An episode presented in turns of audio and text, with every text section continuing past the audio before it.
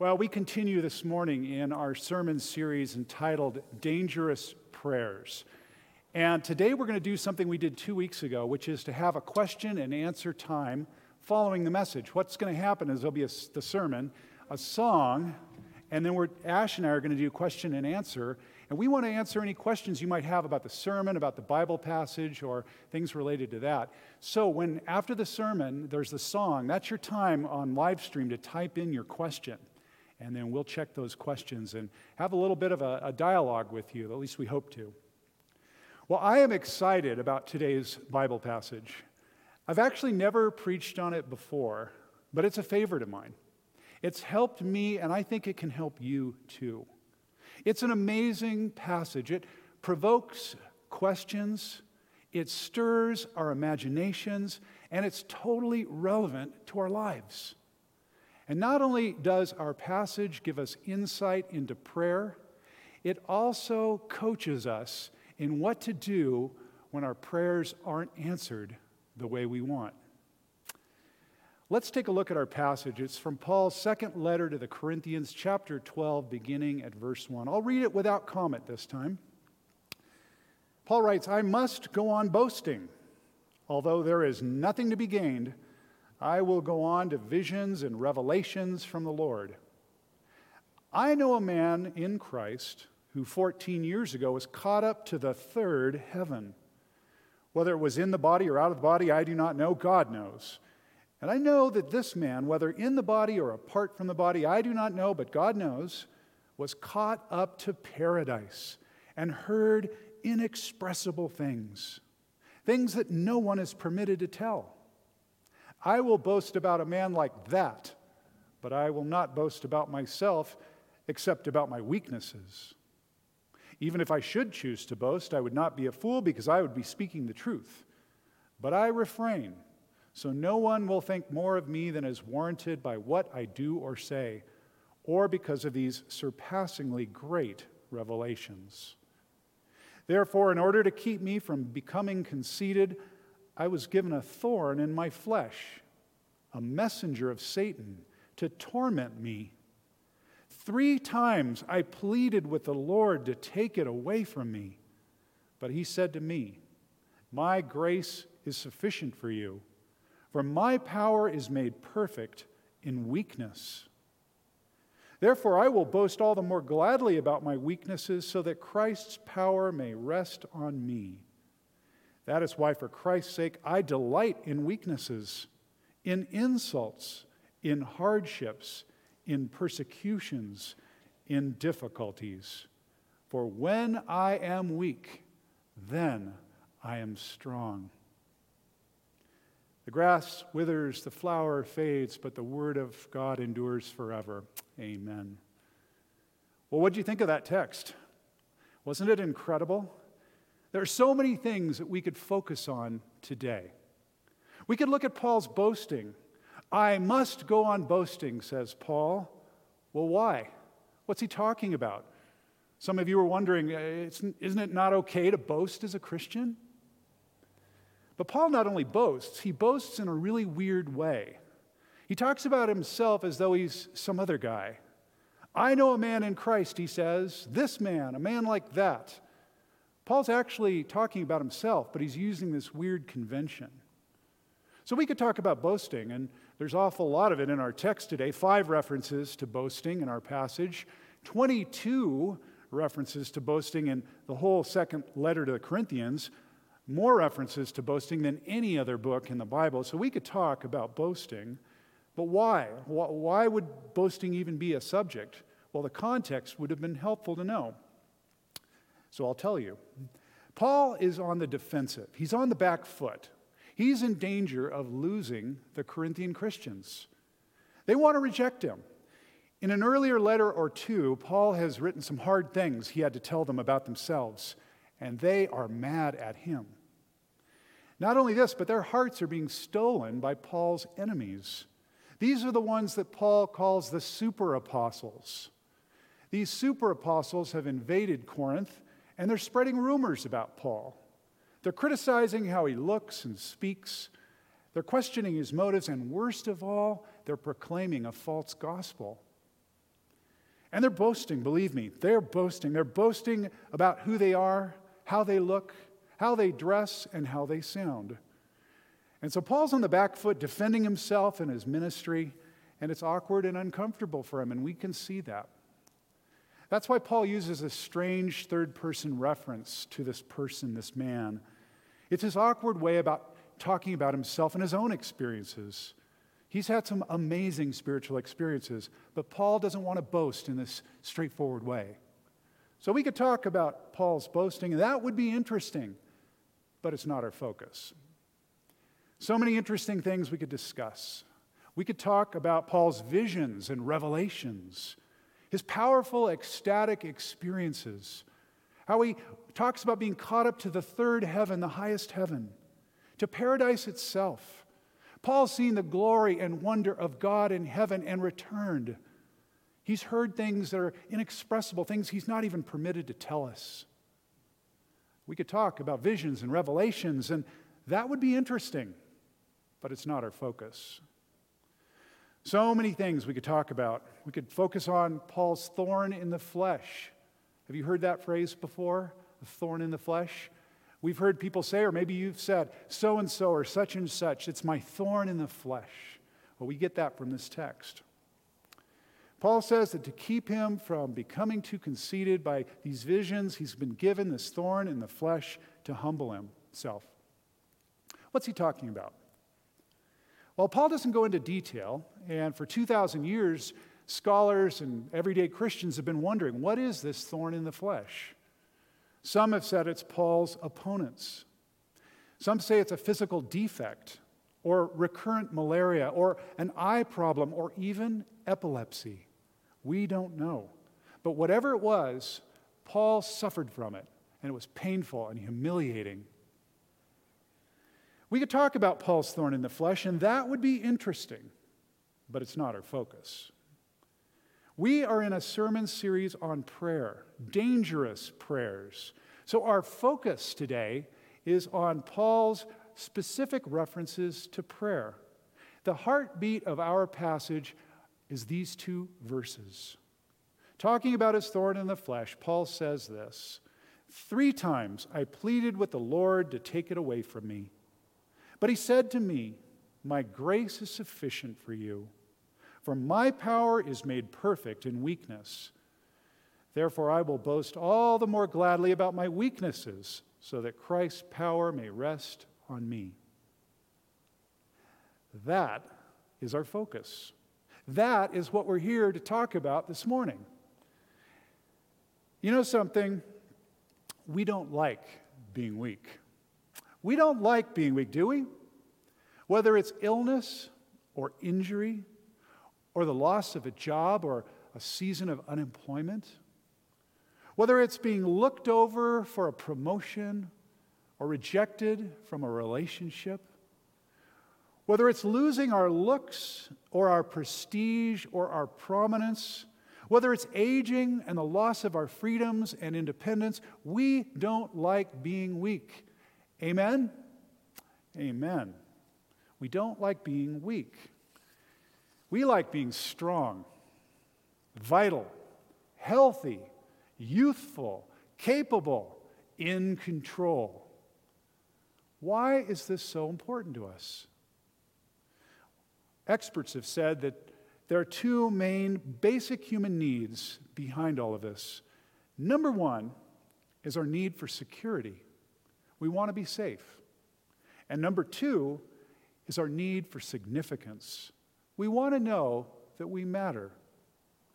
Most of our striving, most of our anxieties and fears and angers and resentments are because these two needs are not being met. We are threatened and something has happened, and so we're doing our very best to present ourselves as strong and in control. We like being strong. And in Corinth, strength was also prized in how you looked and how you dressed and how you spoke and how you conducted yourselves, and most of all, in your spiritual experiences. The Corinthians liked being strong, and they welcomed the super apostles because they thought they were strong. They were large, they were in charge. And Paul could have followed their lead. He could have boasted about his strengths, just like the super apostles did, but he doesn't. The whole letter is known for Paul's humility and weakness. Like the Corinthians, we like being strong. We hate being weak. We hate it as individual Christians. We hate it as the Christian church in America today. As Christians, we hate being marginalized, disempowered, mocked, and sidelined. And so we're tempted to seize power, to assert our dominance, to fight the culture wars in this zero sum game of politics. We hate being weak and we want to be strong, and we forget Paul's example.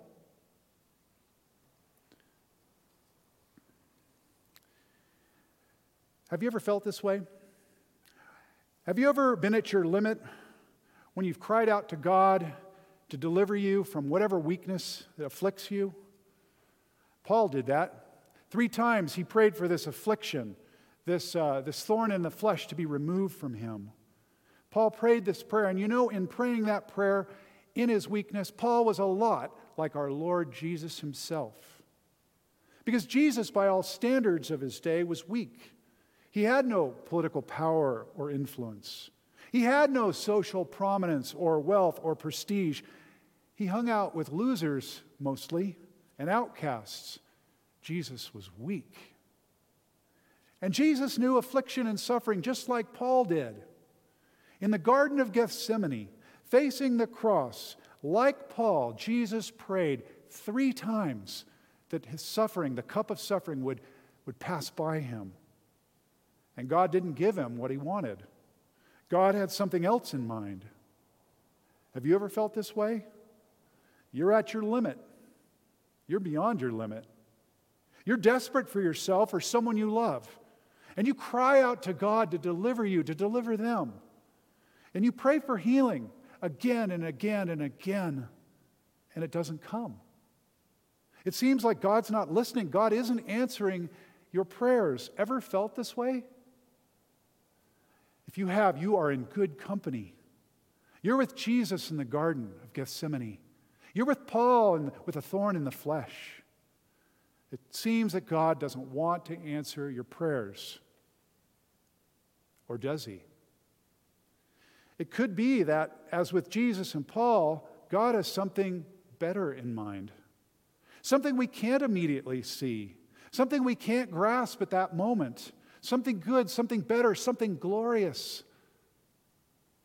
In Gethsemane, Jesus prayed three times that the cup of suffering would pass him by, and it didn't happen. But look at what did happen. God had greater things in mind. God brought resurrection. Through the cross and empty tomb, God saved the world from sin and death. Friends, this is God's strange alchemy. Through the cross comes resurrection. Through death comes new life. Through suffering comes glory. Jesus' prayers went unanswered, or did they? God's grace was at work in ways that no one could have grasped. And Paul had the same experience. Three times he pleaded with the Lord to take away the thorn, and God didn't answer him. Or did he? God did answer. God promised to do something better than deliver Paul from that thorn. God promised to perfect his power in Paul's weakness. And it's in this that Paul now boasts and that we are blessed. Whether for Jesus or for Paul or for any of us, God is doing something beyond our imagination. God delights to perfect his strength in our weakness. And this changes everything.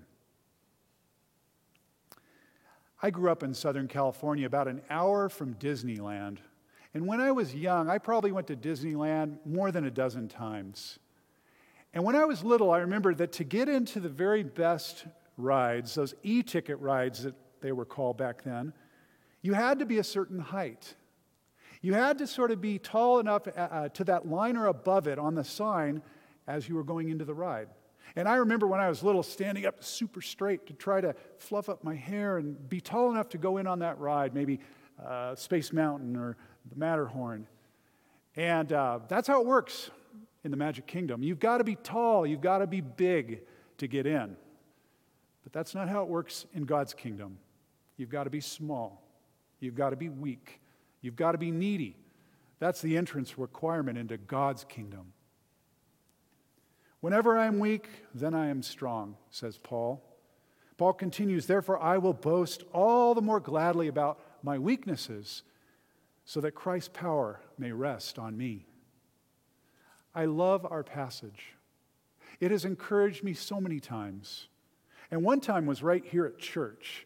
It's a little over four years ago, and some of you may remember I had a pretty bad bike accident right about then. It was on a Tuesday that I had my crash. I was descending on a gravel trail, and the sun was low, and there were big shadows uh, across the way. And I hit this pool of gravel, and I washed out at speed and took the fall down the whole left side of my body.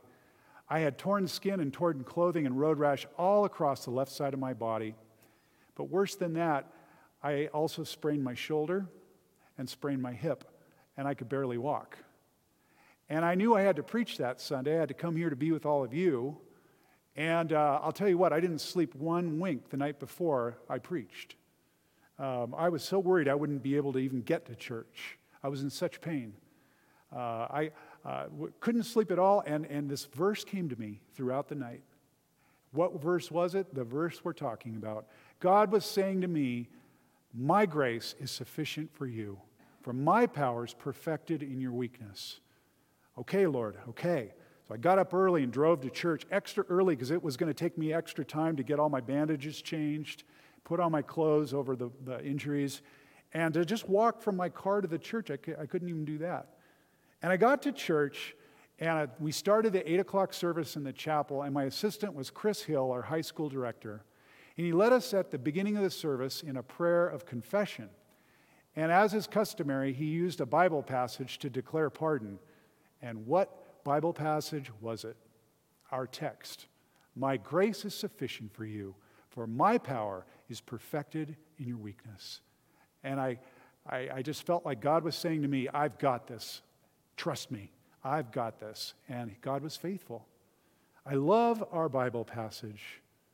And it's been there for me anytime I've struggled in my life. I've told many of you, and you know, that I had a, a severe depressive episode in seminary.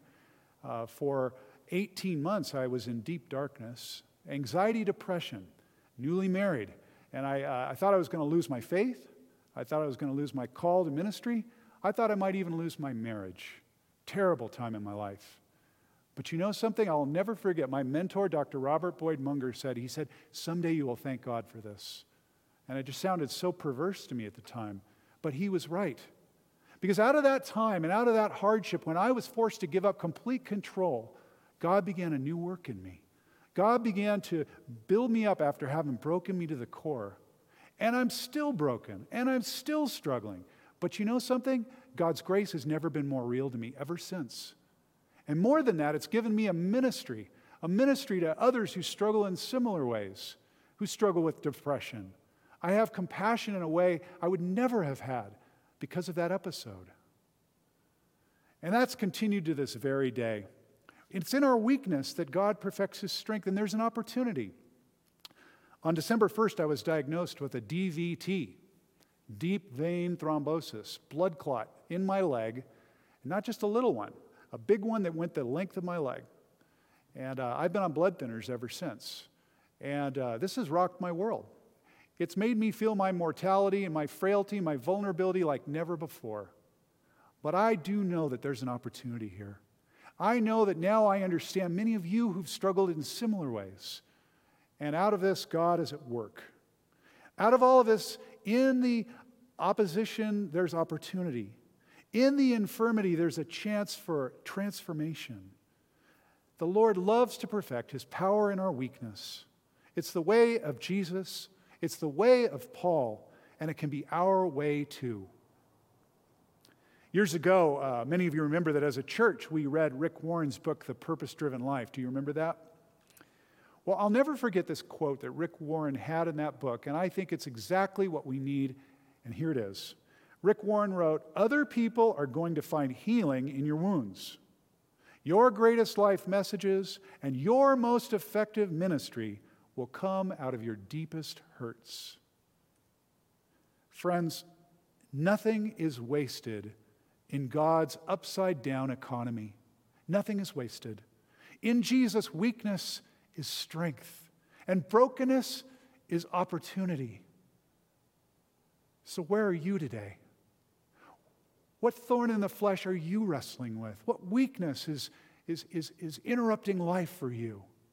Could God not be involved in it? Could God not be giving you an opportunity in your weakness to find God's grace, to find God's strength, to carry you along in a way that will be transformative forever?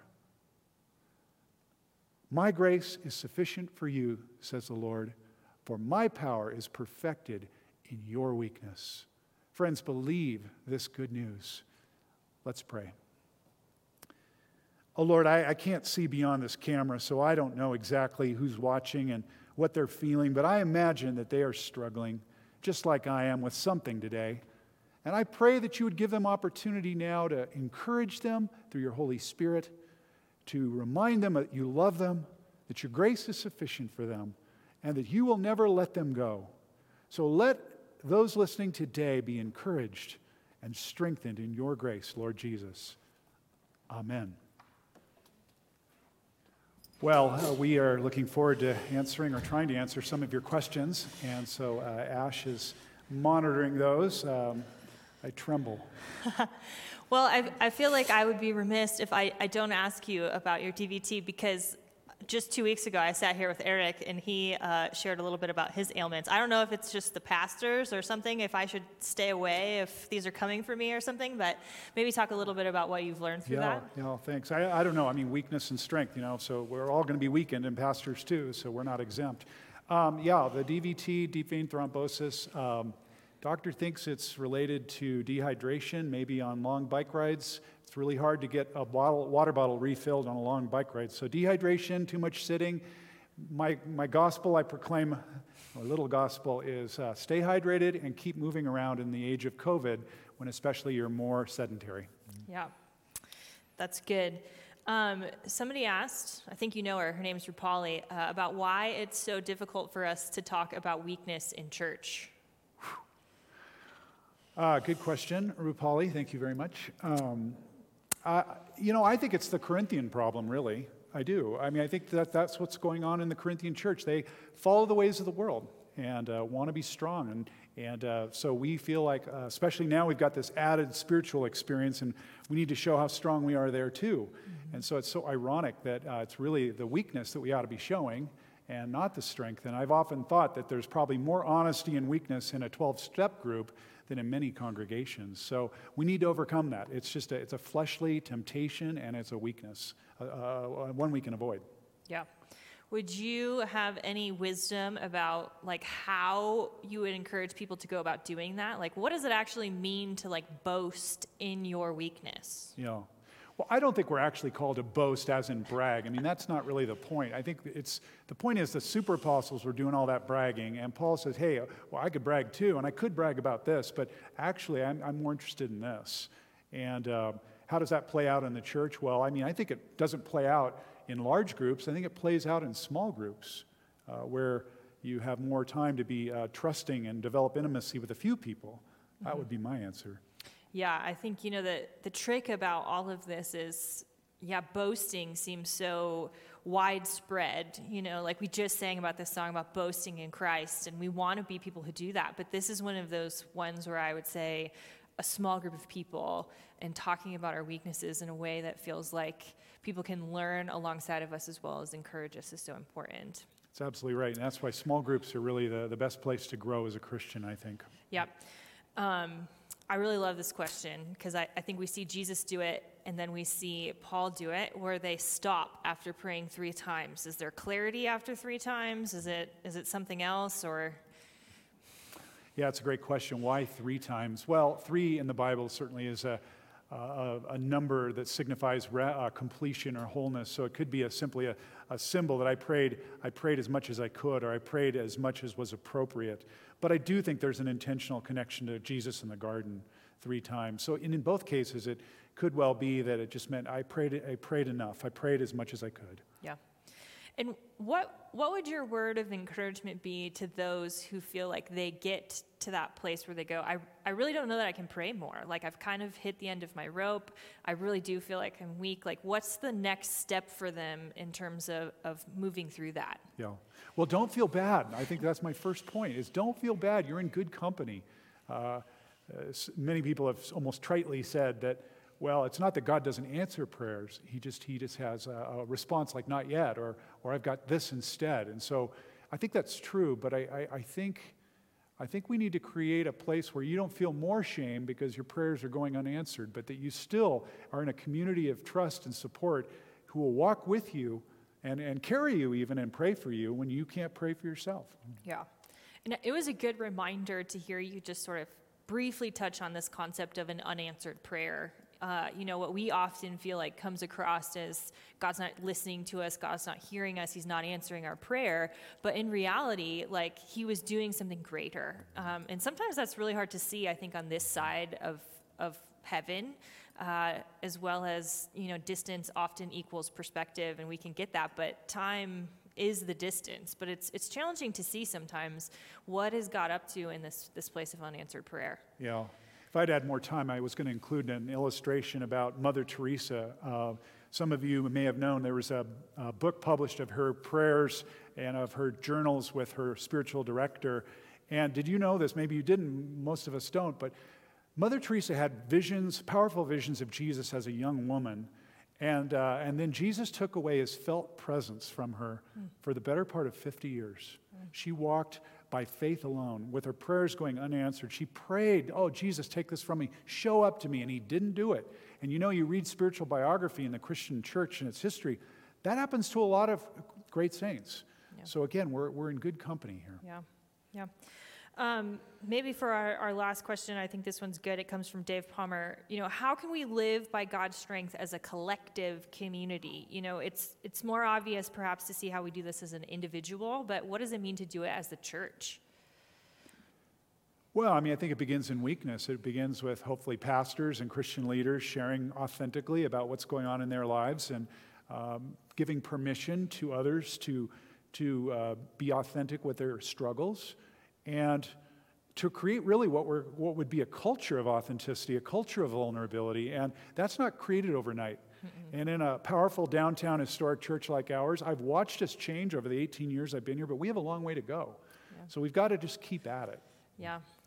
Yeah, and I think so much of, of, of what our conversations with the people that we sit alongside in these pews is so crucial. You know, like if we show up here as if we've got it all figured out and we don't need anything, and uh, Christ just kind of is is routine for us, then I think um, we miss that corporate opportunity to really boast in Christ and His power in our weakness. Mm, it's um, really well put. Yeah. Yep. So we have a lot of, of room to grow here. Absolutely. Yeah. Um, well, I've appreciated this. Well, thank you.